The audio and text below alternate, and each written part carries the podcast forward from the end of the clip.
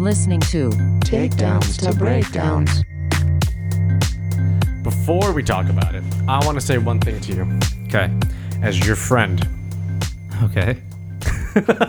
Like how you, you braced yourself for that one because of your friend. I'm nervous. No, no, no need to be nervous. Okay. I am just calling you out and saying if you hit 200 again, because you don't work out for six days, motherfucker, I don't know what I'll do to you. I'm But 190. I'm currently 190. You're 190, but you told me you didn't work out for six days when you walked in. I'm holding you accountable. Yes. And I will say this 6 days ago I was 193 And now you're 190? and I'm 190. Yeah, because I went just strict dieting and I'm going to continue with it cuz you know what? It seems to be working. Okay, that's good. So, That's good. But you need to work out. You need Yes. you can't I mean, actually you could technically just eat your way to like 175. it'll take forever. But yeah, I Eh, mean, you'd be surprised. I think it, I think it would just you will there will be more suffering to that. Mm. Or just you won't be as healthy as if you just worked out 3 days a week. yeah. Yeah, that's that's the new goal. I just got to really push myself at this point. Do you just not like working out? No, like I honestly, I just had a lot of family stuff come up, and I just didn't have the time between work Mm. and then right after work. I think you just got to wake up at 4 a.m. Um, so I'm looking you in the eyes right now, and fuck that because I am You'd rather break 200 again? no, no, I, I no, honestly, No, I'm with you because I, I hate. I hate. If you told me to do that, I would also be like, "Fuck you." I prefer to don't- work out at night for sure. It Yeah, just it helps same. me sleep. Same. It doesn't help me sleep, but it's just I have a better like routine in the morning if I don't wake up at four. Yeah. and be a savage and go to the gym and do that shit. So I am with you. So Yeah, I mean, I'm also one of those guys too, where if I have to be at work at seven, I'm waking up at six thirty, literally throwing my clothes on and just running out the yeah, door. I'm I'm the same. You know, I'm same. I'm not one of those people that can wake up two hours before prep with you. my, you know, to be entirely honest and transparent, I am the exact same. I fuck hate waking up early. I fucking hate working out in the morning. yeah, I prefer working out right after work. I prefer working out at night. I prefer everything I'm against. Everything I'm everything I'm against. I'm advising you to do. That's basically what I'm saying. Um, only because we have different circumstances. Because Yes. if I I don't have to work out in the morning. Yeah. Because I don't have a family after work to take care of. right. You have a slightly different situation. So you have different requirements. But I learned that's why a lot of people work out in the morning is because they have so much shit going on in the day and after their work day that like they're like, oh no, I gotta go do it. And to be fair, the days I do wake up early, I like it. I really do. I really do. It's just I don't want to change my entire lifestyle to fit that Yeah, because I just there's no need. yeah, You know what I mean? So as of right now, I'm not doing it. But in the future, who knows? I might I might just do it. I might just do it. But I'm holding you accountable. okay, I'm your friend. I've been working with you for about a fucking year now yeah, on getting below 200. Thanks to the gods of fate who gifted us with strep throat, gifted you with strep throat. We, we're, we're right there. We're, we're under 200, but we're not at the goal just yet. yeah. But you look great, dude. I'm it's I'm getting there. You're looking great. So, for those who are listening, I hope you're really excited for this episode. It's been a while because I've just been too busy to invest two hours of my time to watch movies. But this is movie review. Woohoo! Uh, number two. No, no, number three. Number three. Yeah. Because we did the f- old, the the uh, the original Once Upon a Time. No, Uh, Once Upon a Time in China. Yeah, that was the first and one. then we did the second one, um, Jet Li's newer one when he was the Japanese student in J- in China, mm-hmm. or uh, that uh, Chinese student in Japan. I forget the name of that one. Remember when he just uh, Fist of Legend. I, I think it's called Fist of Legend? Fist Yep, of Legend. Fist of Legend, and now, now we have hit Drunken Master. Yeah. So, for those who don't know, I'll do a quick synopsis of my experiences with Drunken Master, and then Mikey will retort. So, Drunken Master is about, or let me let me let me phrase like this: Drunken Master is on Netflix, and that's why I watched this. Yes, you gave me a DVD. This is a sign up to Mikey. Yes, you gave me a DVD. Yes, I started watching it. Yes, I recognize Drunken Master on Netflix is a different Drunken Master with Jackie Chan. regardless, I watched it anyways. I'm talking about that experience of the full, the full read of that, not the one you gave me, which I did get halfway through. So, Drunken Master starts off, the one on Netflix, which you can all watch, starts off, and I immediately thought this is way different than the Drunken Master Mikey gave me because the one Mikey gave me is 100% different. It's a really young ass Jackie Chan. It's in like grainy, spotty Yep. fucking film. It's it's like the old school version. It's the old school kung fu movies where they're talking and they're subtitled and they're doing English Yeah. but it's horrible. so, and the DVD version that you gave me, I was watching it in like Mandarin or whatever the whatever language it was. I was Ah. watching it and reading it in English. okay. So uh, it was all Chinese. The one I was watching on Netflix, I realized this looks way better. Film is so much better. The the shots are so much crisper and tighter. The film is better quality. So I thought this must be Jackie Chan's remake of his own movie, I guess. But it follows the story of a which I find out a kung fu student who, and it's never explained, happens to know the drunken master style of kung fu.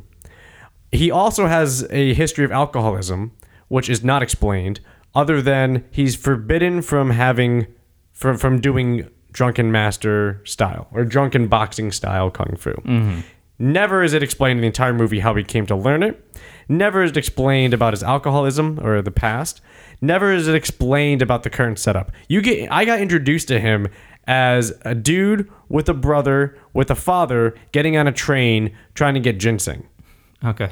That's it. So he's trying to get ginseng through uh, customs onto the train, and in this act of doing it, of trying to smuggle it. Oh, spoiler! Spoiler by the way. Smuggling this ginseng past customs onto a train, he ends up swapping it with like a valuable uh, jade empire jewel that was in the same container, and he ends up having to fight a bunch of people. Of course, because it's a Chinese movie, Westerners are involved. So there's white demons everywhere. And the funny thing that I love about these movies is that all the white people are perfectly fluent in whatever language of the region they're at. Yeah. They just happen to be, and they'll speak to other white people in this language. So they won't speak English to other people. Like, hey man, yeah, no, like uh, we, we could just tell them this. Okay, let's let's go ahead and speak in Mandarin. Uh, no, they just straight up just speak Mandarin to each other and and all the Chinese people all the time. So that's a little weird to me, but that was okay. That was okay. I get it, right? Oh, you, you want you probably want people in, in China to be able to follow through with this throughout the entire film. I get it. What I came to learn as the movie progressed was Jackie Chan's character is a super powerful fighter, an amazing fighter, but one who is limited. He hmm. must use his father's kung fu, which I don't even remember the name of what it was called, but he must use his father's kung fu. There's a scene where he has to start using drunken boxing. And in this scene, he's in a market with his mother. And his mother You know what? I'll I let's let's rewind a second. I apologize. Let's rewind a second. Jackie Chan gets home. They all get home. The person who wanted ginseng shows up at the school, says, Yo, Master blah, blah, blah, where's the ginseng at? He goes, Oh, yo, Jackie, go get the ginseng. So Jackie says, Oh, I'll be right back. Go get the ginseng. Finds out it's not the ginseng, it's some kind of jewel, which he doesn't really give a shit about. He just cares more about the, Oh my God, I'm missing ginseng. My dad's going to be pissed. So his mom covers up for him. Now, I don't know much about about Chinese culture or just or just the or just the Eastern Asian culture in general. Okay. But from what I can gather from this, uh, there's a lot of domestic abuse. Just Uh, yeah. nonstop domestic abuse. The whole thing, it was basically just every interaction with the father between Jackie, between Jackie's, I think, brothers or like fellow uh, s- students of the dojo, and his mother slash the the master's wife was just don't piss off master, don't get master mad. There's so much abuse in this film. Like just outright domestic abuse between spouses, domestic abuse with children, mm-hmm. just just outright just brutal abuse that somehow it's I don't know if they're trying to normalize it or if they're trying to showcase what it actually was. Mm-hmm. Which, if that's the case, that's fucking horrifying. Yeah. But so, anyways, they lie, they lie. The whole first half of the movie is lying to the dad to try to get by with the ginseng. The people who want the jewel find out Jackie has the jewel, so they try to fight him. So Jackie Chan's trying to fight all these people, and his mom gets concerned and says, "Oh shit, he needs to unleash his drunken boxing style."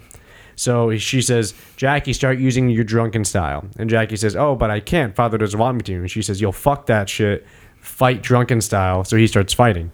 It's not good enough, apparently. So she goes and gets, she just walks into a bar, grabs all the bottles off, says, Charge it to this school, which is her family's dojo. Just goes outside and starts throwing bottles at Jackie. And Jackie Chan just starts chugging's the wrong word. Chugging implies technique to how to drink something at a fast rate. He's just outright trying to drown Yeah. in alcohol, where he rips open a bottle and just pours it on his face with that open mouth, and that's basically it. Um, Do you love the instant just like the guy just doesn't have a liver or something? Like it's it's just instant drunk. Yeah, that too. He's just he goes from he he's about halfway through the first bottle and he goes, "Oh, this is good." and keeps drinking, finishes the first bottle and all and you start seeing him being drunk already. Which to be fair, if you are exerting if you're working out a lot and I give you alcohol, you will feel it pretty quick. I don't know if it's, you know, instant like that, but it's probably going to be pretty quick. So Jackie Chan gets blackout drunk, fucks up everybody as he unleashes drunken style. And his dad shows up and says, Oh shit, you've been drinking. Now, again, Jackie's alcoholic past has not been touched on this entire movie, other than they were all forbidding drunken style boxing. So who knows what the fuck's going on with Jackie's history or his character's history with drinking. But his dad proceeds to beat the shit out of him like tries to kill him with alcohol poisoning. He goes, "Oh, you want a drink?" Grabs like sake or something and just tries to drown his kid in it. And then he tries. Then he starts physically beating the shit out of his kid. Jackie is so drunk, he's blackout. He has no clue what's going on, so he's just like laying there, just getting beaten. So then the mother gets concerned and says, "Stop beating him." So the dad redirects his anger and domestic violence towards his spouse and almost hits her until she has to lie to save herself and says, I'm pregnant. In which case, he doesn't hit her because he's concerned about this child that's not actually real. Yeah. He then dis- disowns his child, kicks him out onto the street, makes him homeless. Um, Jackie Chan gets found by another gang. They beat the fuck out of him. Jackie Chan gets found the next day hanging from a street pole, like by his hands or something, and he's naked, and there's a sign that insults drunken boxing and shit like this. So, I'm so tired from this movie. I don't know any history of this. I don't know why is drunken boxing banned? Why is Jackie an alcoholic? How did Jackie come to learn this? Why is it now banned now that he's with his father? Like all these things, none of them are really explained. So going through this, I wasn't quite sure of the. I mean, Jet Li's guilty of this as well. They just throw shit at you and expect you just to pick up on the story. Yeah. And it's just, I don't understand what the fucking story is. Well, okay, I'm here. I'm trying to understand it. Cool. There are. Um, this is a really good fight movie. There's really cool fight scenes. Oh, yeah. really cool fight scenes. Yeah. The thing that just really threw me off was no, not just the domestic violence, but how much violence was used in general. At one point, Jackie Chan wants to buy fish. He asks for fish. He says, I'll take these two pieces of fish. the guy somehow ends up saying, I will fight you. And if you, let's showcase our fight skills. And if you beat me, you get free fish. Jackie Chan says, okay. And they end up fighting. Everybody's totally cool with it. Oh, hey, hey, hey, hey. They're fighting for fish. Everybody make a circle. Let them fight and punch each other in public. So they have this giant fight. And Jackie Chan ends up winning. And he says, okay, fine. I, I promised you fish. Here's your fish. Why is that normalized? Why do we have public displays of violence like that completely normalized in the society? But then you watch the domestic violence scenes and you go, this is a very violent culture. This just kind of makes sense. Yeah. And then at one point, uh, Jackie Chan and his friend, uh, actually the guy he fights for fish, get caught while trying to break into a, a like a palace. They get thrown into prison where they're surrounded by like 30 people with boxing gloves, I guess just to symbolize Western culture, and they're beaten. Like, not like one on one, you have to go through these guys and fight and you're going to get your ass beat. Just they're getting curb stomped in the middle of a gang while they're all get surrounded by guys punching and kicking and stomping them on the ground. First of all, they would be dead. They would be dead. If they were in a prison like that and that was your the entire night's ordeal, you're dead.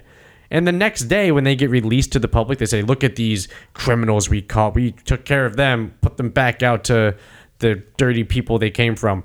And they're just beaten the fuck up and nobody says a thing. They just go, "Oh, you right. You were almost beaten to death." Yeah, no, no, yeah, that happens. Come on, let's go home. No, it, it, it, you should be like, "Excuse me, did you just use corporal punishment to almost kill this person?" like, what the fuck? Like, did you do you that, that scene was brutal? It was them in a dungy prison basement getting th- punched back and forth between people. Then when they fell, they would all get curb stomped. China, man. No, those were all white people. Those were white demons doing that shit. That was some fucked up shit, man. Like, this movie was bonkers. This movie was fucking bonkers. I thought Jet Li had bonkers like nailed on the head here, and I still think he has it. With Once Upon a Time in China, I still think he has it. But in this one, I saw kind of similar, like, oh, it's Asia versus Western civilization. At one point, there's Chinese guys with guns, and somebody, and I think Jackie just yells, "No guns!" And they go, "Oh, okay," and then they just like break the guns in half, and they just keep fighting with their fists instead of you know shooting and winning the fight. They they no, just break the guns. We must possibly lose in hand to hand combat instead, and they proceed to to fight with their hands. Yeah. Anyways, speaking of that, in the final fight, Jackie Chan drinks gasoline. I want to say it's Yeah. like pure ethanol, and it's a really good fight scene. But he needs to unlock like Super Saiyan levels of drunken boxing. So they're in a like a Like a factory foundry type of. like a forge. Yeah. They're in like a forge, like where there's hot iron and shit, and they use gasoline to fire up metal to like before they bang it out into what pipes or whatever they're doing. So Jackie Chan drinks that shit. It's um, it's it's pretty much just rubbing alcohol. And he starts throwing up, and like his Yeah. the enemies fighting him get concerned. They're they're just they stop. They go, oh shit, he's trying to kill himself in front of us. What is he trying to do? He's ingesting poisonous levels of alcoholic liquids. And then Jackie Chan goes nuts and just fucking goes bonkers. And it's a really awesome fight scene. It's a really awesome fight scene. But it's just there's no ending. Doesn't explain anything about the characters afterwards. Jackie Chan beats the fuck out of a guy, knocks him out. He's throwing up, passes out because he's drunk, and then just oh happy ending. Yeah. Then happy music starts playing and credits roll, and that's the fucking movie. So the movie is domestic violence, corporal punishment that basically almost leads to your death uh, with gang violence, um, not using guns, white people speaking Mandarin to other white people, and uh, copious amounts of, of alcohol consumption at some at some points. Not even you know recommended forms of alcohol, just the the liquid alcohol is consumed, mm-hmm. and that's pretty much this. And and it's all over ginseng. This is all because of ginseng. it's all because of this big ass, fat, thick ass ginseng root that Jackie Chan lost. That's all. All because he didn't want to pay custom tax to put it on a train. That's why this happened. And then led to lies and deceit and and domestic violence because finding out about the lies and deceit, which led to the alcoholism, which led or the reoccurring alcoholism, which led to like city violence and gang violence, which led to to oh another thing, another thing. Does, is this how it works in China?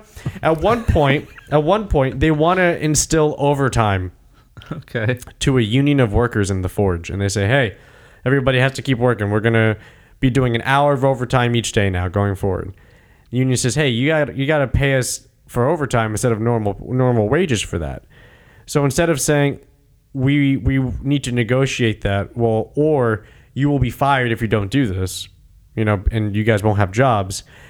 The guy proceeds to jump down and just start fighting people to instill this new employee policy. so the two guys, I think, just jump down and just start fighting them. Just no talks. No, oh, we'll speak to your your union representatives. like none of that. Just the guy says, "Get back to work now. We're doing an extra hour of work every day going forward. New rules by the new manager, me." And one of the guys on the ground says, "Hey, you got to pay us overtime for that. That's how this works. That's how you know, like, like, that's how wage laws are here. Like, you need to pay us." And he goes, "Ah!" Jumps, jumps down, and then just starts fighting them and beating them, grabbing metal poles and whacking and fucking them up. And he goes, "Back to work, all of you. Back to work, I say." And they all end up going back to work because they all go, "Oh Jesus Christ, this guy's trying to kill us over." not agreeing to like the normal laws and regulation of wage policies. This movie was fucking bonkers. I'm concerned that every kung fu movie that you told me to watch is this is this chaotic? Is this out of control and far out of touch with normal society and cultural norms? Well, hey, now you're comparing it to like society today, modernized society. Okay, Fine, let- let's compare it to the 90s. Okay, actually, let let's me compare it well, to the 90s. Well, let's make let's get one thing straight though. You also watched the '90s Drunken Master movie. So if anyone doesn't know like the difference, there is a '70s Drunken Master movie. The, 1974, yeah, and then the one you watched in the early '90s. 94. Um, What era did that take place in the night? Because that I forgot. Because as soon as you mentioned guns, I was like, hmm, They had steam trains, okay, guns. Okay, that's right. I, I, I figured it was a little bit more modernized than the first one, and I know you were saying it was a sequel uh, to the first movie. And IMDb, it's a sequel. yeah, definitely not because I was going to say the first movie. I mean, there was like absolutely no technology. It was like ancient China. Yeah, pretty much. China. You know, like exactly. literally the only weapon was a sword. Right. You know, Right. like there was just no Or stick. Western civilization. I don't think there's any Westerners at all in that movie. It was just all Chinese. Right. Um, But yeah, so What the fuck? yeah. Yeah, that no, the I, I will agree. The '90s movie, it was kind of all over the place. I really wished you would have watched the '70s one though. I watched the I watched the '70s one up into, up to the point where he's beginning to train with the old the old guy. Okay, because I was gonna say there's a better plot, and that's me going, you know, being generous, saying better. But it's it's better to understand because there's there is a story there. It's like okay, he's he's being trained to learn Oh, the there's style. a story for the one I and saw. I really appreciate too, like there is one point where he's going through the katas of the different drunken gods or goddesses and showing like the different katas of representing each god. right. And I, I know that scene. That's a famous scene. yeah, so I mean like yeah, no, I I totally agree with your take on the 90s one though. There's just no backstory. It's just like yeah, he's just he's got he has a Hey, drink. Jackie, Jack, Jackie's not, oh, not not not the sole person who does. He's not the sole offender. Jet Oh, Li's yeah. done this with every single movie I've seen of his that you told me to watch. Yes. Yeah. So what is it with these movies? Do they just Um, really want to show how much they hated Western Western influence in their culture? I think Because that's the um, message I'm getting, which is a fine message. Yeah, I'm not. I'm, I don't remember who produced um, the '90s Drunken Master, but like I mentioned before, there's this company at the time, Golden Harvest, that was just pumping out movies from the 70s, 80s, and it introduced guys like Jackie Chan and Jet Li eventually in the 80s, and and it was just those types of movies, man. Just that era of China, whether it was like, you know, 17, 1800s, maybe early 1900s when, you know, with the industrial age or whatever. Um, I don't know. There was just a thing of, I guess that company had some sort of fetish of bringing that history out, but like exaggerating it. I don't know. if I had to try to put on like a, a critical hat here to look at it, you don't get much more symbolism than saying no guns and breaking, the Breaking- Western guns, Yeah, and then still with fighting, ease. or the the Chinese, the two Chi- Chinamen are being beaten up by everybody in the prison Mm-hmm. before they get thrown back into their own community. Yeah. I mean, as far as the violence goes, I mean, that was definitely real, especially in Japan. I mean, there was just a thing for domestic violence and, you know, um, especially when it came to sex, like male versus female, you know, like there, obviously the male was the dominant one in the house. Oh, it's a And you do as you're told. And Oh, yeah, I mean, no, there no, were times no. where it's like the woman couldn't even look at the husband. Oh no no, Japan is the definition of a fucking patriarchy. Yeah, yeah. I mean, China was just it's it's it's not that much different, you know. So I mean, as far as the abuse goes in the movie, is it exaggerated? Sure, but did it happen for real? Absolutely. Every day, all day. You know, to what extreme I don't know, but it, it, it was happening. Probably really horrible extremes. Oh yeah, yeah. but just these movies tire me. They tire me because I'm trying to enjoy. So I enjoy my favorite parts of these movies are the fight scenes. Mm-hmm. I tire of the way they're shot, and I'm not saying they're bad. I'm not saying it's shot bad. I'm not saying it's shot poorly. I'm just saying it's it's you know what it is? It's the equivalent of like if you gave an eight year old uh, production crew and a script, mm. or not even a script, a notebook, and said, "Make a movie."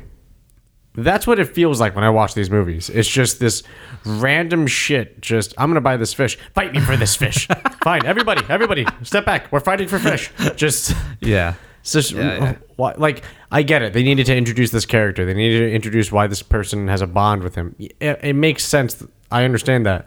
They could have said it with dialogue. They could have done it with a, a much more See, I- subtle way than That's the one thing I, I have noticed about you though, doing these movie reviews is What? with you, it's not just okay, I'm seeing what the movie's giving me. You have to think deeper than that. Again, like with Jackie Chan in the nineties, Drunken Master, it's like, all right, he has a drinking problem. Why does he have a drinking problem? Where does it stem from? And to me, it, I when I watch the movie, all I think of, okay, he's got a drinking problem. You know, I don't I don't think too much like, but how did it start? because they treated And- alcohol. Well, it is poison, like poison. Like don't he cannot drink. He brings shame upon the family if he drinks. It's like, dude, you have jugs of wine in your backyard that you're pouring in onto your son. Clearly, there's alcohol in your household, so it can't be that. But was bad. it one of those situations? Was it the scene where it was like when, um, like back in the fifties when a kid was caught smoking a cigarette, right? And the dad was like, "Oh, you want to you want to smoke cigarettes? Here, you're gonna go in the closet. You're gonna smoke this entire pack." Was it that situation where he's like, "Oh, you want to drink? Here's wine." Like it was that his punishment? Well, that was his dad just enraged Yeah. because that was when his dad walked into the town square and said, "Why is that? Is that's my son using drunken boxing, who's extremely wasted." And then he went up and was like, "Son, what's wrong?" And he like attacked his dad because he was so drunk Yeah, he yeah, didn't know yeah, who yeah. he was. And that was like, the, "Oh my God, you attacked your father!" And I'm gonna beat the fuck out of you at home. And oh, you want to drink here? Kill yourself on wine and shit. Yeah. You're not my son. You're not my son. All that shit. Just it's like Jesus Christ, dude. If you hate drinking so much, don't have literal rows of jugs of wine behind you while you admonish this person for drinking. Yeah. Sure. That's like me saying that's like you know what that is? That's you speaking to let's say you have a child.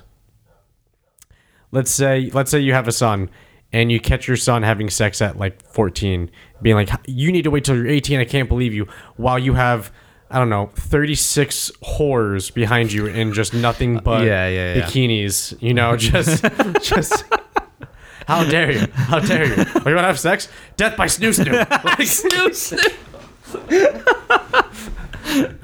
You know what? Oh, is that what you want? You want to have sex? You'll, you'll the death by snoo snoo, and you'll have all of these hookers fuck his brains out until he fucking dies from whatever. You know what I mean? Like Broken that's hip. that's the Yeah. sa- that's the equivalent. It makes no sense. It's just what? What are you talking about? You're talking about like he this you're admonishing this person for overindulging while you have this symbolism of indulgence behind you. It's just it. Uh, I don't, it's just man. these movies are, are they're just so chaotic. Yeah. You know what I mean? Yeah. Do I need to know every like? Yes, that's a very modern Western style of movie watching. If you watch a lot of modern movies, a lot of things are described, and that's why it seems redundant. You know what I mean? It seems very redundant because they have to nail that fucking point home. Yeah. You know, they'll try to merge it into normal dialogue. Just, oh, you know, like, oh, what are you up to? Oh, you know, I'm just gonna go go to the range. You know, ever since I left the Marines, since I've been in there since 18, I just can't get enough shooting. I got to keep shooting, even though I'm 32. Very subtle. Yeah, it's like, oh, okay. Well, Yeah. we get that point now. Just, Yeah, yeah. It's because it, it it explains the situation more. You know, look at uh, you know what movie did it really smoothly? Iron Man. You ever seen Iron Man? Long time ago. Iron Man. Okay. Do you remember the opening scene? He's in the Humvee. Mm-hmm. He gets shot. And all Yeah, that yeah, yeah, yeah. And then gets uh, kidnapped. Yep. But then they say 13 days earlier, or five days prior, and they go Mm-hmm. back in time and they show him at the convention and stuff like that. Yeah, yeah, yeah. and they introduce him getting an award by explaining the history of the character. Tony Stark, son of blah blah blah Stark, like boy genius, taking over the father's company after a tragic accident. Yeah. and the father left. Tony Stark, who graduated from MIT at the age of twelve, blah blah blah, built his first engine when he was eight. Da da da da da da.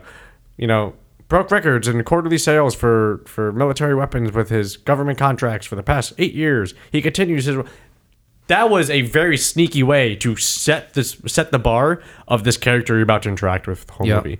Cool, he's a genius. Cool, he's a multi-billionaire. Cool, he's the son of a legend. Cool, he's inherited he inherited his father's company and he's now head of this company and he's now he's not present. Oh, like Tony for the award and Tony's not there. He's out gambling. It's like, okay, cool. Now he's a partier. I get that. Oh, he's always with beautiful women. Okay, cool. He's a playboy.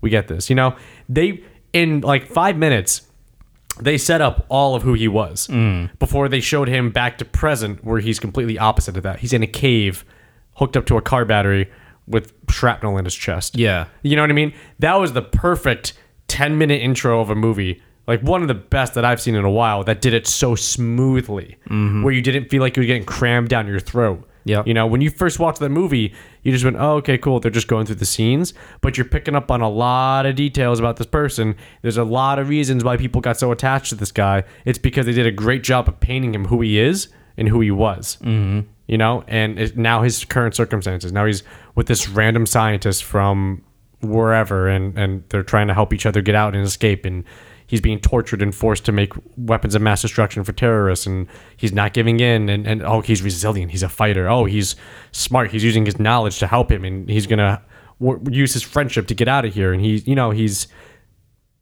that's a lot. Yeah. Instead, we just have like no drinking, no alcohol. You bring shame to this house. It's like you must use drunken drunken boxing. Here, I I stole. I, I grabbed bottles of of whiskey and wine. Here, just chug it. Oh, you're fighting now. Oh, you want to you want to drink die by wine. Bah, it's just it's like wait, what? When was wine such a big deal? Like what's going on? Like why is he forbidden from drunken boxing? Yeah. What's the like? None of this was really. I don't know. Maybe in that in their cu- culture, you know, it's just like, well, you kind of have to assume, you know, like it's it's obvious. Okay, there's a drinking issue. His dad gets pissed because I mean he's just that drunk in the family. Like, don't get drunk around us. Don't drink in my house. Like that's the rule. You know, maybe they just, you know, in that culture, you kind of have to assume, you know, rather than go out there and explain it. And kind of dumb it down, like we have to, you know what I mean? I guess. I mean, and, and the other drunken bot and the drunken master that I was watching, wasn't that the one where his dad kept punishing him? Uh, And making him hold stances and stuff. I get like- confused with Drunken Master, and then there's another movie called Master with Cracked Fingers. No, it's not that one. It's No, because I, I was gonna say uh, I believe the same actor played his father in both movies, and in both movies he does punish Jackie Chan. So Well, I'm this- just gonna say yes. I'm gonna say yes. yeah, because I'm pretty sure it's the same dad in both movies. Yeah, and he is his dad's making him just hold horse stance and Yeah, like, balance yeah. rocks on his on his legs and shit like that for hours and all this other stuff and yeah, just Yeah. So give me your impressions of Drunken Master. Um, well, like I said, I'm kind of with you on. Although I, I really do did appreciate, you know, the choreography and all the fight scenes. I mean, the plot was kind of like all over the place. The I I I personally appreciate the '70s one, although, again, just being so used to modern film, Western film, uh, very fast paced. Uh, you know, stuff back then was very slow. Even the fight scenes are very slow. It's almost like You talk about the seventies. yes, yeah, the seventies. Oh, yeah. Um, but even just any movie from that era in general, when it uh, martial arts, um, the fight scenes were very slow. It was it. I can't even consider it sparring. It's almost like just two people doing a, a kata together. You know, it's just like, and then the sound effects that just don't go well. So it's like, whoopsh, whoopsh, whoopsh. it's just very uniform, uh, very precise, very unrealistic. But I still appreciate it because there's some stuff that they do that's like, holy shit, I could never do that in a lifetime. You know, Oh, just no, of the acrobatics and yeah, I mean, it's still very entertaining and really cool to see. And um, like I said, I just I appreciate the '70s one more because it just goes more in depth with the style itself. I feel, um, whereas in the '90s one, it's just kind of him being a show off. And Well, here's the thing: the difference in fight technique between those two is huge. oh yeah, You know what's crazy? That was what thirty years. So how old was he for Drunken Master in '94? in 94 uh i want to say he was in his 20s in the 70s so he must have been late 30s almost 40 maybe because the guy's what uh That's insane. yeah yeah well hold on he's 60 some 62 maybe Right, Right. now, you mean? Like currently? S- no How I, old may- is Jackie Chan? maybe he's almost 70 Jackie Chan is 65. 65 okay so He was born in '54. okay so i was right like in his 20s in the 70s then Yep. yeah so he he must have been in his uh 30s almost 40 Which a he looks fantastic, oh yeah but b that's like that he that that was like his. I feel like the '90s up until maybe the mid 2000s, like 2004, 2005, was peak Jackie Chan Yep. performance. Yeah. you know what I mean. Absolutely. Which is weird to say. Well, you know what it is too. Um, see, the thing is, when I first got into martial arts, I started with like the late '80s, early '90s Jackie Chan films, but that's when he also changed his style. He became quicker. You know, like a lot of those movies, it's just like ah, da, da, da, da, doing like 15 punches in a couple seconds, and then you know all of these Like the body tricks. punches, the like what uh what um just what, in general, like just it's like the guy is just always on crack in every like '90s film. You know, just the way he turns, it's like, you know, just his movements, everything about him was just really fast paced, just nonstop action, just exciting from beginning to end. You know, Yeah, uh, I was gonna say the fight scenes in this movie were. The, it wasn't Jackie's style yet, which is surprising. Jackie's style to me is a comedic style. Mm-hmm. It's an accurate. It's not even. very slapstick. It's slapstick, but it's it's not even like oh, I don't want to say acrobatic, but it kind of is. I don't know how to explain his fight style uh, for his movies, but it's almost it's very fluid. Mm-hmm. You know, it's not like Jet Li to me is a very hard style of choreography. Yeah, Compare like when Jet Li hits you in, in the in the choreography, it's that guy's down. It's just okay. That guy's out. Uh, with Jackie, it's almost like he flows. He deters.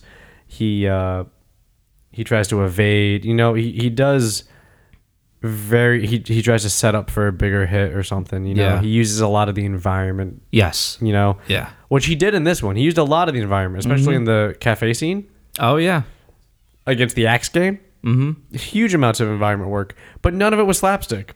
Mm. You know what I mean? That was, was something I noticed throughout this entire entire. I think the closest thing he had was when he went blackout drunk at the very end, yes, yeah.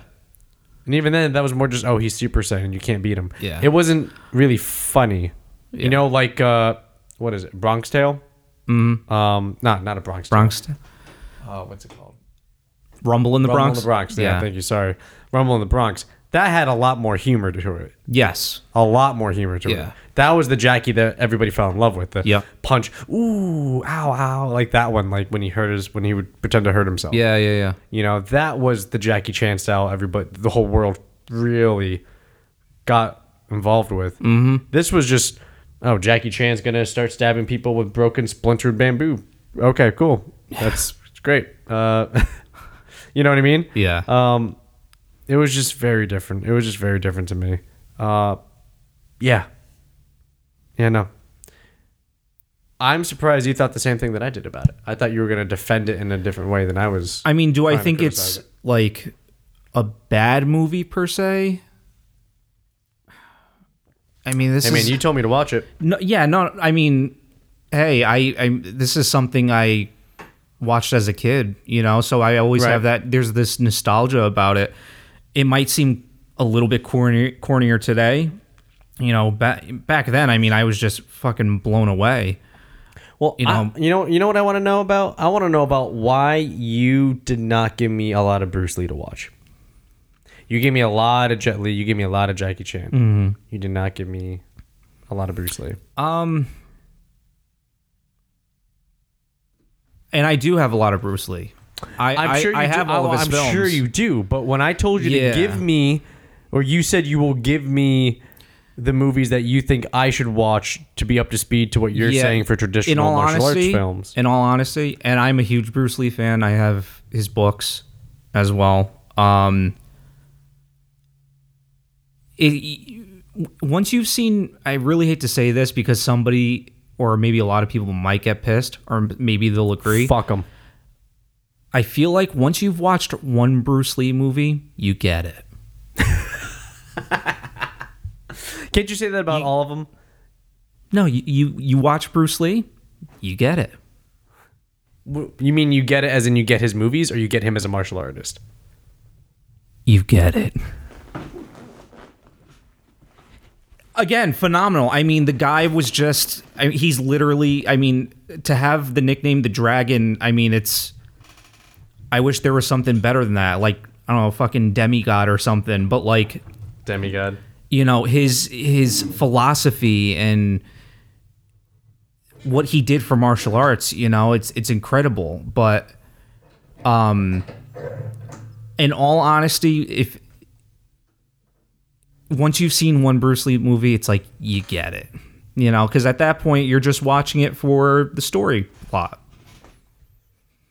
Say, you know, I mean, as far as Jackie Chan goes, yeah, you know, he's, um, but if, I feel like he's evolved over the years. Again, he he had a certain style in the '70s, a certain style in the '80s, '90s. Like you said, from the '90s, 2000s, I thought it was like, you know, that that was the the shit. Bruce Lee had titties in his movies. I'm sorry, like hi, him, like His movies had nudity, mainly titties. Oh, okay, yeah. in his Well, I movies. mean, we're talking about the '70s also, which Jackie cer- Chan doesn't have a lot of titties. I mean, in I've his watched movies. Monty Python. You know, they f- had fucking completely nude women. so. But Jackie Chan didn't have a lot of titties. uh, Jackie Chan. Jet Li didn't have a lot of titties. Wait, was there a Jackie Chan movie? With nudity? Not like that. Well, hold on, because I actually have a, a, a pretty big Jackie Chan collection from the '70s. If you want to scour them for a titty scene, I'm gonna have go to do for it. some. Yeah, I'm gonna have to do some research. But the thing is, is he was also he and he kind of has always been more family friendly, no matter whether he did a comedic style fighting film or not. Like even in the eight, I'm trying to think of his 80s. See, I, I see. You're right. I think Jackie like Chan. I, I want to say the the most nudity there's ever been was just a woman in her bra and panties, like yeah, not that's- actually nude, that's pretty though, accurate. like butt naked. But you're right. Jackie Chan was family friendly. Jet Li cared only about the martial arts, and Bruce Lee cared about film. Right. Well, he was a, a movie star. Right. You know, like behind scenes, like I said, he was very philosophical and stuff, but at the end of the day, he was a movie star. He knew it. Um Yeah. Yeah. So speaking of, did you see the most recent movie about Jet Li versus the monk? Jet Li Jet Li, versus Bruce Lee. I'm sorry, Bruce Lee versus the monk that came out. no. Oh no, wasn't it? Isn't that supposed to be based on a true story Yeah. or something? Yeah. No, I, I didn't watch it. You should. You're shaking your head. Oh, I should. Yeah. You actually recommend it. Well, I haven't seen it, but you, Oh, okay. you should. but as a martial artist like you are, Uh-huh. especially a traditional martial artist like you are, I want to get your opinion on it. Okay. I'll watch it too. Okay.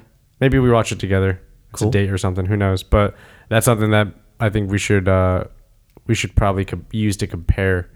If Bruce Lee was still alive today, Mm. what do you think he would say about MMA? The thing is, Bruce Lee was MMA. Exactly. What do you think he would say about the UFC, Bellator, ONE FC? I think he would have a lot to say with. Okay, I think he would have appreciated it when UFC first started in the '90s. oh, when what it I think- what the I- Wild Wild West. Yeah, today's just MMA in general or UFC specifically. oh, UFC, Bellator, ONE FC, Uh, CES. You could say any any of these things. I think he would have a lot to say about you know this is just point style fighting. This isn't like they're fighting, but Do you think Bruce Lee would be would be thinking more just they need to fucking end each other, just old school? Ju- Yeah, but then again, the a, a part of me is like, but again, he had that movie star thing. Like, so would he just also go with the flow, just to you know still look good? You know, because you figure at this point he would be in his seventies, mid to late seventies, I believe. If I'm doing my math right, he died when he was 32 in 1970. when was Bruce Lee born? Bruce Lee was born the 27th of November, 1940. 1940? Okay, so he'd be uh, uh, 79. Holy shit! Yeah. Holy Okay. shit! That's so, old. so almost 80 years old. Yeah. So I mean, Uh, what he, what he, would he say today? I he probably would just say nice things. You know, he'd, he'd be an old man. But then again, I've seen some 80 year olds that are in some pretty decent shape and Yeah. don't look their age. So if you know, if Bruce continued to do what he always did, who knows? I, I really Do you don't. think he'd be watching and supporting you ONE FC championship over in Asia because he'd be living in China? Or do you think he would have been full on LA? Well, I don't think he'd be living in China. So I was gonna say I, I think he would would have stayed here in the in the U.S. for he sure. He would have gone full Western. Oh yeah, Yeah? for sure. Yeah. I mean, he was pretty much doing that anyways. He was, but that was because of the rift he was causing in China. Yeah. China now, let's just say, if time continued and he didn't die, China stopped caring as much about the about all that bullshit. I mean, he was pretty much. I don't think he was born here, but I mean, he was like raised here though. Like he was young when him and his family. he was came from over? China. No, no, that's what I'm saying. He was born in China, but I'm pretty sure he came over at like a really young age and was like raised here. He was like almost Americanized. You know what? I'm pretty sure, dude. I'm pretty sure he didn't come over until he was in his teens, and he wanted to make I it into know. movies because he was doing uh, Hong Kong film. I'll Wasn't he? my research. No, I- like I said, I'm pretty sure he moved over Well, at a regardless, certain point. regardless, But- and this is something that I think is interesting that nobody has asked both Jackie or Jet about MMA, or maybe they have, but it hasn't made waves. But nobody's asked them about it yet. Yeah, yeah. I know Jet Li's a very strict traditional guy where he's just. I know. I, I remember we reviewed Jet Li's uh, thoughts on just modern day martial arts, just Yeah. like Taekwondo and Kung Fu, and he he doesn't yeah, like it. Yeah. He just goes, "Oh, all, it's all about speed and athleticism. It doesn't care about the uniqueness and about the flow and the Mm. poise of performing, uh, not only katas but just in fighting." Yeah. So I think Jackie Chan just doesn't care. doesn't care in general because uh, I think when it comes to martial arts, he's just done. You know, he even said it himself, you know, if he were to come back again in another lifetime, he would be a singer. He likes it more. Yeah. Like he, he, you know, his time with martial arts is just, it is what it is. See, to me, that's so weird because martial arts requires so much dedication. Yeah. You know, I think martial arts requires more dedication than going to a gym to be healthy Mm-hmm. by by far. Well, because it's more than just a um, a physical activity. You know, there's uh, there's that m- mental aspect. There's the philosophy behind it. There's the understanding. Not that there's not an understanding when it comes to working out. Obviously, you know, you have to know what you're doing, or otherwise you'll get injured. But it's more of understanding the history and the reasoning behind the movements. You know, and where they derive from, and Well, there's also a cultural impact yeah. of something like kung fu in China compared to there's really none of that in America Oh, absolutely not. or any other country, really. Besides, yeah, besides Asia, Asia Yeah. really is. You have Muay Thai, Taekwondo, you have Judo, you have uh, Hapkido, you have Kyokushin, you have Shotokan, you have uh, maybe kickboxing in, in the Netherlands, maybe kickboxing, but that doesn't have the same cultural impact as like kung fu in China Right. Or Right. judo in Japan. You know, yeah. um, so I wish somebody would interview them hardcore about it. You know, you're right. I feel like they both at this point kind of don't care. I think if you said, "Hey, we want you guys to go to, you know, the UFC event this weekend," I don't. I think They, they, would would just be like, "Why?" No, no. I think they would go, but I just think they would just sit there and just go, "Oh, yes, fighting. Okay, cool. Yes, I know fighting." Yeah. you know, I think that's all it would be. Just, oh yes, I've seen much fighting. I've done much fighting. Yes, this is Go this back is- to my Tai Chi now. yeah, this is entertaining. Yeah, right. Jet Li does uh, Tai Chi. Yeah. that's his style. His Yeah. style is Tai Chi. Yeah. Yeah. it's uh, oh man, it's just so weird. It's so weird because it's almost, it's almost along the lines of they both don't want the violence of martial arts, both of them. They both appreciate martial arts more for a lifestyle. Mm-hmm. But they are glorified for the violence they've put on with their martial arts. Does that make sense? Yeah. You know?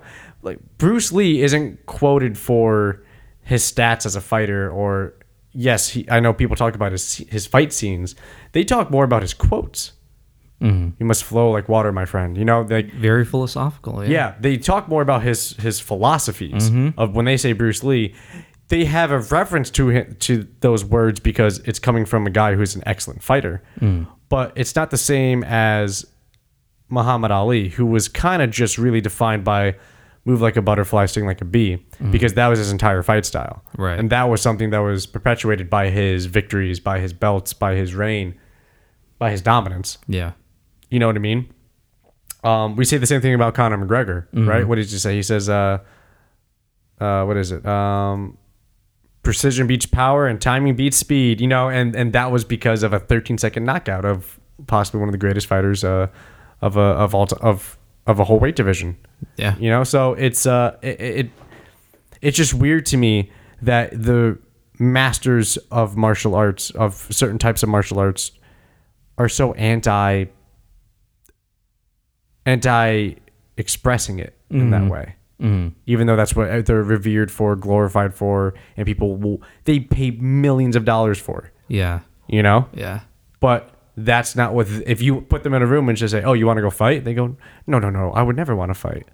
Which I understand is martial arts, but to say but you no it's like, oh you we want you to do a fight scene it says oh you know I'm, i, I kind of want to go on a tour and sing instead it's just i get that but we will pay you millions of dollars because you're one of the greatest martial artists to ever be filmed and Mm-hmm. Yeah, your fight scenes have defined genres and styles of film Yeah. and how to shoot action scenes Yeah, we just want you to keep doing that a little bit no no no i'd rather sing it's just oh okay okay cool, cool. Actually, we get it we get I it know we but- talked about this in the past. What's uh, with Jet Li? What about Jet Li? What movie was it that he was not interested? Was it that he wasn't interested in doing, or And he then- only accepted one yen as his Oh, payment? Right, right, right. I don't even remember what movie it was. I forget. Yeah, because they talked him into it, and yeah. he was just saying, "I will take only one yen Yeah. for this movie." Yep. I forget the movie. Shit. I can look it up. I mean, my computer's right here. Yeah. Uh, bear with us, folks. Um. One yen movie. Let's see here. Uh, da da da. Oh, oh, was it Donnie? Oh no, Uh, I put in yen and, and it just pulls up everything with Donnie. Donnie Yen. Uh, which, by the way, uh, Donnie Yen I'm a big fan of Donnie Yen. Jack Ma, Yes. uh, Donnie Yen. One yen payment. Was it Hero? I don't think so. No. Uh, Ocean Heaven? Maybe. No. This is not a. No. I remember he only took a payment of one yen. I forgot what, what film it was. I think it was after Hero. Yeah. think. Was it Iceman? I I couldn't tell you. I, I don't remember the name of the film. I just know there was a film um from a few years ago or Okay. Anyways. yeah. Anyways. Um But right, because he, because uh, Jet Li's really big into charity work. As Yes. well. he's very Yeah. big into charity work, which is nice. Mm-hmm. Speaking of modern day martial arts, it's been announced that Khabib Nurmagomedov versus Dustin Diamond Poirier is happening at UFC 242 in Abu Dhabi. the end of this year? Whenever UFC 242 is, I'm too tired to know the exact date off the top of my head. Okay. Regardless of the date, it could be fucking tomorrow. Yeah. Regardless of the date, what are your thoughts about that fight? Um well, on Dustin's part, We have a Dustin's part. We have a we have an extremely accurate. I uh, feel like he's with good footwork. I, I was just gonna say though, I feel like he's evolved so much in such a great way. Um, but then you have Khabib, who just has that weird style, who doesn't really. you, talking about striking, or you talking about? Well, here, here's what I was gonna. Oh, I was gonna say where he doesn't really in, initiate with striking, but he'll just tire you out by holding you down and. Mm-hmm. Um, but then there's Dustin's accuracy in striking. But then is Khabib how's Khabib's defense with that when it comes to offense? I mean, Khabib takes hits, you know, but He does. He takes hits, but he can take the punches. Like he'll, you know what I mean? He did. The only person to rock him was uh, Michael Johnson, Yeah. and that was a like a maybe a two second wobble, and then he Yeah. got his feet under him. The thing that interests me the most here is that the the the number one principle with fighting a guy like Khabib or just any kind of grappler, wrestler type person is always that middle ground, the gap, that Mm-hmm. distance of they have to get to me to take me down. Yeah. How well can I keep this gap available? Mm-hmm. You know what I mean? Dustin is huge, and Dustin has really good reach, and Dustin is so accurate. This was the talk with the Conor McGregor fight. Oh, Conor's such a good counter fighter. He's such a good counter striker. He's got great footwork. He's real elusive. He should be able to handle it. And then Conor, for some reason, like ran up to Khabib, stayed within grappling range the Yep. entire time, Yeah. and tried to pressure him as if he could flood Khabib, and Khabib wouldn't respond with a takedown dumb fucking strategy. I don't know why that happened. But we're kind of back at that same page here with Dustin, you know, where it's can Dustin, with his head movement, his footwork, his super accurate boxing, mm-hmm. get in there, lay down a three piece, you know, and get out before Khabib can shoot in? Yeah. You know, or if he steps up to start throwing, does Khabib just shoot in and try to jam him and try to take it down or take it to the cage? And that's so interesting to me because whenever you have a good striker, not just a brawler, not just a guy who wings wildly with crazy punches, mm-hmm. but a guy who has refined technique in his striking, goes up against a guy who's a grappler, it always is that conversation. It's always that conversation of, well, how well can he get taken down? How well mm-hmm. can he avoid the takedown? Mm-hmm. Unfortunately, that's always the, the primary topic. But it's a really good thing to think about, especially when you, we saw how well Dustin can strike when he outstruck Max Holloway, Yeah. you know, who in his own right is one of the best strikers. Yep. I'm excited. I think I think this is a little bit more up in the air than people think. The problem with this though is the second Khabib finds that hole, that gap, and knows how to close in and goes, "Oh, this is how I can get inside on your striking, and this is how I can get to your hips and your legs and get you down." It's over. it's over. So either you need to have good enough takedown defense, which nobody has had yet against him, yeah. or you need to have good enough footwork to stay away from it. I, I It's gonna be interesting. I think Khabib's getting him down at some point, but maybe it's the third round. Maybe it's the second round. Maybe Khabib's forced to stand. You know, maybe Khabib tries to shoot in and Dustin's able to back off, eject, and circle out and, you know, land a, a two on the way out or something. Yeah, you know what I mean? Or maybe a check hook when he comes in. You never know. Just granted, that's always the fun about the fight game. But it's so intense when you talk about the level of skill of somebody like Khabib Yeah. you know, Yeah. or Khabib is somebody of that level of skill. So, what do you see as the outcome in your I was just gonna ask you that. Ah, I beat you to it, motherfucker. I mean, Jamon. I really want Dustin to win. I have nothing against Khabib, but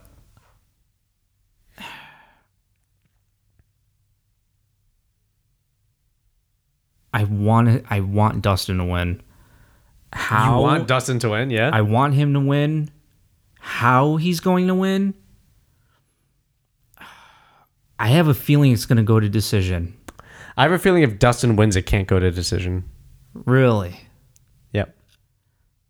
I well, here's the thing. I have yet to see successful defense against Khabib's pressure on the cage and on the ground.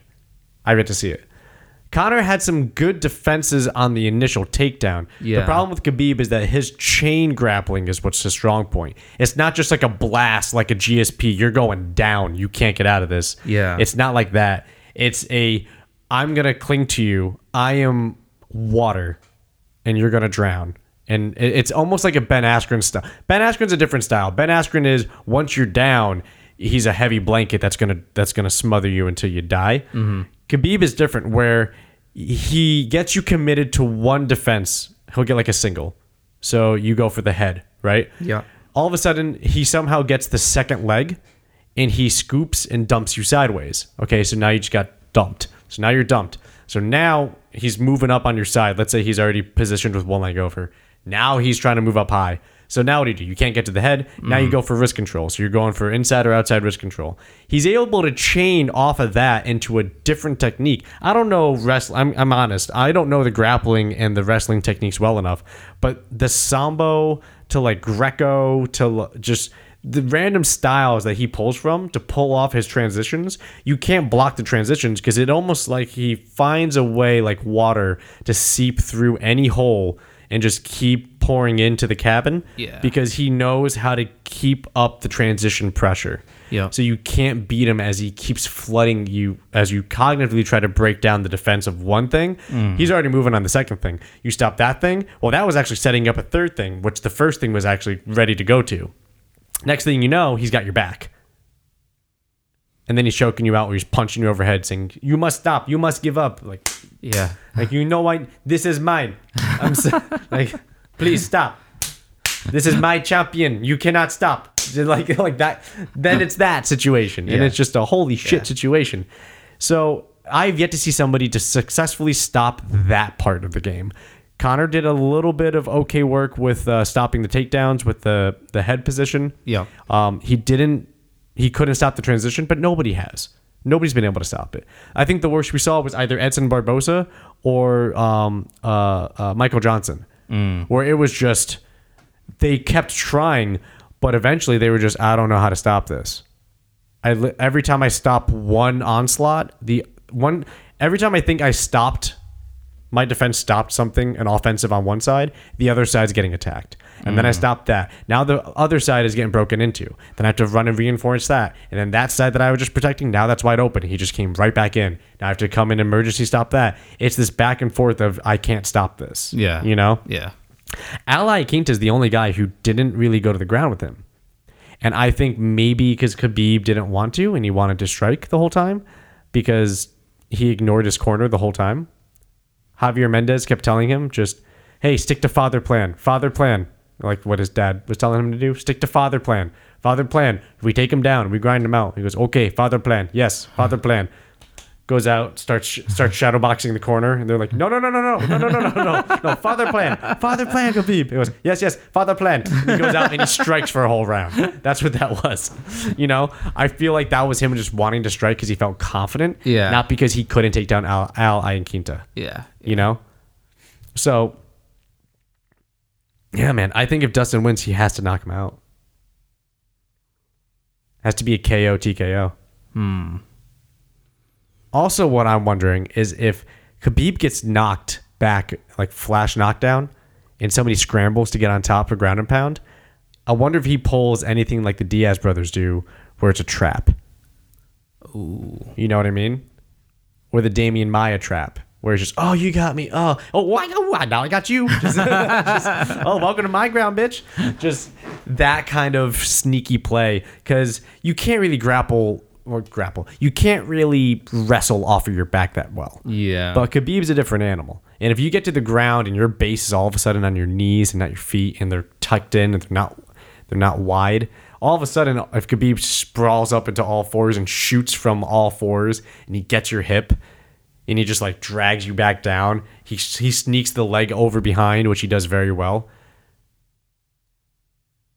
You know what I mean? Just you can see it, right? Yeah. It's right in your head. Oh, he's down. I'm gonna run over, start hammer fisting. Oh, Khabib gets on all fours, post back, leaps forward from all fours. He gets you like right at the right behind the knees. You start stump. You stand up, start stumbling back. He gets up to your hips. He wraps one leg around one of your legs. He scoops you and dumps you on that side. Then just you see it, right? Yep. All of a sudden, oh shit.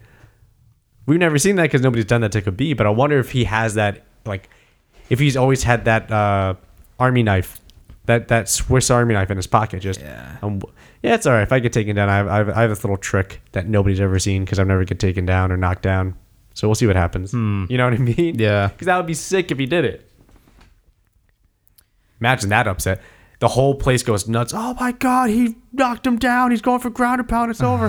Holy shit, Khabib taking him down. like a snake, like a python just striking and just, or like an alligator just dragging you into the waters. And you're just like, yeah. oh no, I thought he was dead. just, just, no, no, no, no, no. That would be even funnier if a fighter was yelling, just fucking ground and pounding, and then Khabib snaps back up and it was like it was a trap, and he, he's like. I don't think Dustin would be saying this, but somebody just goes, "No, no, no, no!" and just starts yelling it. Just go to sleep, go to sleep, go to sleep. Keeps punching him. Stop, stop, stop. that would be amazing. That would be so amazing. That'd be so amazing. I uh, I think if Dustin wins, it has to be a KO TKO. I don't think it'd be anything else. I think if Khabib wins, it's gonna be uh, TKO or decision. Okay. I think it comes down to the physical strength of, of Dustin because Dustin is huge. Yeah. Khabib weighs a lot when he's uh, when he's cutting down, so it's gonna be a good uh, a good weight test. But I think Dustin just has more strength, but from his size. But we'll see. We know we know Dustin can go five rounds fine, Oh, with these. and we know Khabib can go five rounds fine with these. So nobody's getting tired. So who's gonna get caught and and flushed out with a TKO, or who's gonna get flatlined by the KO? That's kind of what it is, you know. Because Khabib also had some pretty decent striking against Conor. Granted, Conor was a fucking idiot. He did, shockingly, yeah. Conor was also fighting like an idiot. Yeah. So I don't think Yeah. it was Conor's best striking. Yeah. I think Conor was fighting like a boxer, not like an MMA artist. It was definitely more improved than other like highlight videos that I've seen of Khabib for sure. yeah, exactly. Uh, what did you think about Gustafsson retiring? Um, Surprised? Didn't care? you know, it's uh it was a little bit of a surprise, you know, but I thought it was an appropriate place to do it, you know? Right in his hometown or his home, you know, Yeah. in general, but yeah. yeah, you know, it's it's just that era. Just fighters are just retiring left and right, man. Like no matter how long they've been in the in the game, it's I don't. It's it's you know it's like I don't even know if I should. be It's like I was I okay. I was a little surprised, but I it's like that's what I had in the back of my head. Like man, like who's next? To retire? Yeah, DC. DC's going to retire. But he's openly talked about it. right. DC's yeah, to retire. Yeah, Uh, Rose saying, I don't know if I want to keep hurting people. Rory MacDonald, yep. I don't think I have it in me because God is telling me. You know what I mean? Yeah. It's uh, it's it's weird. Uh, I'm not surprised about Gustafsson. When I saw it, I just thought, yeah, that's probably the right decision. He's taken a lot of damage. Not only that, but he just lost to the champion twice in Jon Jones, and now he's facing the other number one contender in Anthony Smith, who also just lost to Jon Jones, and he just got beat. Which I have to say, he was probably one of the only ones that I thought did really great against Jones. He is the only one who did great against Jones. Yeah. DC may, did okay for a little bit. Yeah. But yeah, you're not wrong. I mean, there was a few times where I thought like Anthony actually almost had it against Jones. Oh, you're talking about Anthony. I was talking about Alexander Gustafsson. Oh, oh, oh, oh. yeah. I thought Anthony Smith got his shit kicked in. You thought he did well? I thought he did well against Jones, better than others, in my opinion. Right. He survived. Yeah, Right. He survived. you know. I mean, he the guy lost without a doubt. Oh no, I know. I'm just you know? saying. Just you realize what we just said, right? No, I yeah, I know. Like he survived, and we're giving him the credit for doing a great job. It's just you know he made it to to decision. It's just yeah, no, that's impressive. but He I mean, even the way he looked afterwards, I thought he was fine. You know, he didn't. think about Or do you how- think? think ooh, about how- do you think Jones gave him that privilege? I don't think so. I think I don't think Jones has a soul to be able to do that. that was I told you about that quote, right? Remember when like the whole UFC event moved for Jones because the athletic commission Oh, wanted yeah, of course. and uh, at the press conference somebody somebody asked him, I think uh, or he said it, something along the lines of what do you think what do you think all the what do you think this pulsing this pulsing steroid is going to give me that I don't already have and somebody yelled from the audience a soul. And he laughed he smiled and pointed at that guy and, and he nodded and he laughed. He was like eh, there you go. There you go. That was a good one. That was a good one. He's such a fucking villain. He's such a fucking villain. Um imagine being that deadly. Not to you know slob all over Jones, uh, but imagine being that deadly. That's how people talk about you. Yeah. It's like, yo, I can't believe how well Lionheart did. Why would Lionheart do? Yo, he made it to the judges. Just yo, he went to decision with Bones. Yeah, juicy big fucking Jones. Yeah, man, he did it. Big Dick Jones. They made it. Juicy Jones. Holy shit! Only like three people have done that. I know, dude. He's amazing. Not about what was time advantage, octagon control, total strikes landed, significant strikes landed, like submission attempts, takedowns, takedown defended. Just he made it to judges. What a warrior. That's the talk about that guy. That's why I really hope somebody fucking puts Jones on his heels. I hope. I'm I just like- want to see somebody fucking take it oh to him. But I'm afraid this is gonna be he is officially if if if he continues what he's doing for the rest of this year, he's officially the Floyd Mayweather of the of MMA. Yeah. He's the For heel. Everybody wants to watch lose. He's the guy that can't be beat. Yeah. Yeah. And again, watch him go up to heavyweight and just start knocking people out in one in like ten seconds. Mm. I hope not, but just imagine that shit happening. Imagine a fully juiced Jones. Just pulsing TRT, pulsing Turinabol, pulsing EPO, fucking no weight limit, just fucking powerlifting all the time, coming in at 240, 250 of pure muscle of 5% body fat, fighting at heavyweight. Yeah. Who's beating him? Fuck. Fuck. oh my god. How tall is he? I don't know, massive. fucking massive. Damn. He's a Well, he's 'cause, I mean, he's massive, but like his fucking reach too. Because I mean, there's M- massive guys that just have like average reach. You know what I mean? He's an MMA character you made in a UFC video game that you gave max stats. That's all he is. Yeah. That's all he is. yeah. Anyways, anyways, uh, no need to rehash about UFC 238 because we kind of mentioned it last podcast or last pod. I always say that last episode. Yeah. Once again, everybody, it's going to be a fucking banger of a card. Watch all of it. It's going to be yeah. a great fucking time. Yeah. But uh, I need to piss and you need to. We need to sweat. We need to work out. Yeah. I'll bring those uh, Bruce Lee movies next time I see you. Right. Or just tell me them on, Sure. on air next time. Because But everybody, you'll get it. yeah, enjoy the fights. Peace. Peace.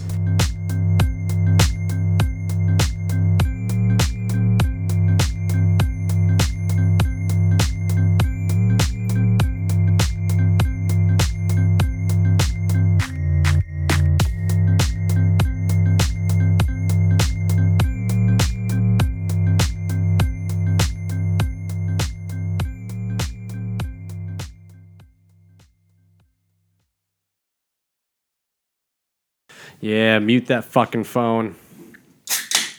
All right. Okay. Say something. Make sure you're not chewing too loud into the fucking. Yeah, I, I forgot to spit my gum out. Um, do you? Fuck. No, I don't. Okay. Um, The answer is no. We are here with our consequences. you look exhausted. It's because I am exhausted. I'm always tired. you wouldn't know having a child and all what it's like to be tired. Absolutely not. Exactly. You, Uh-oh. he who refuses to wake up early to Why is this to work limp? out because you broke it. Okay, there we go. Okay. Nope. Okay. The fuck? All right.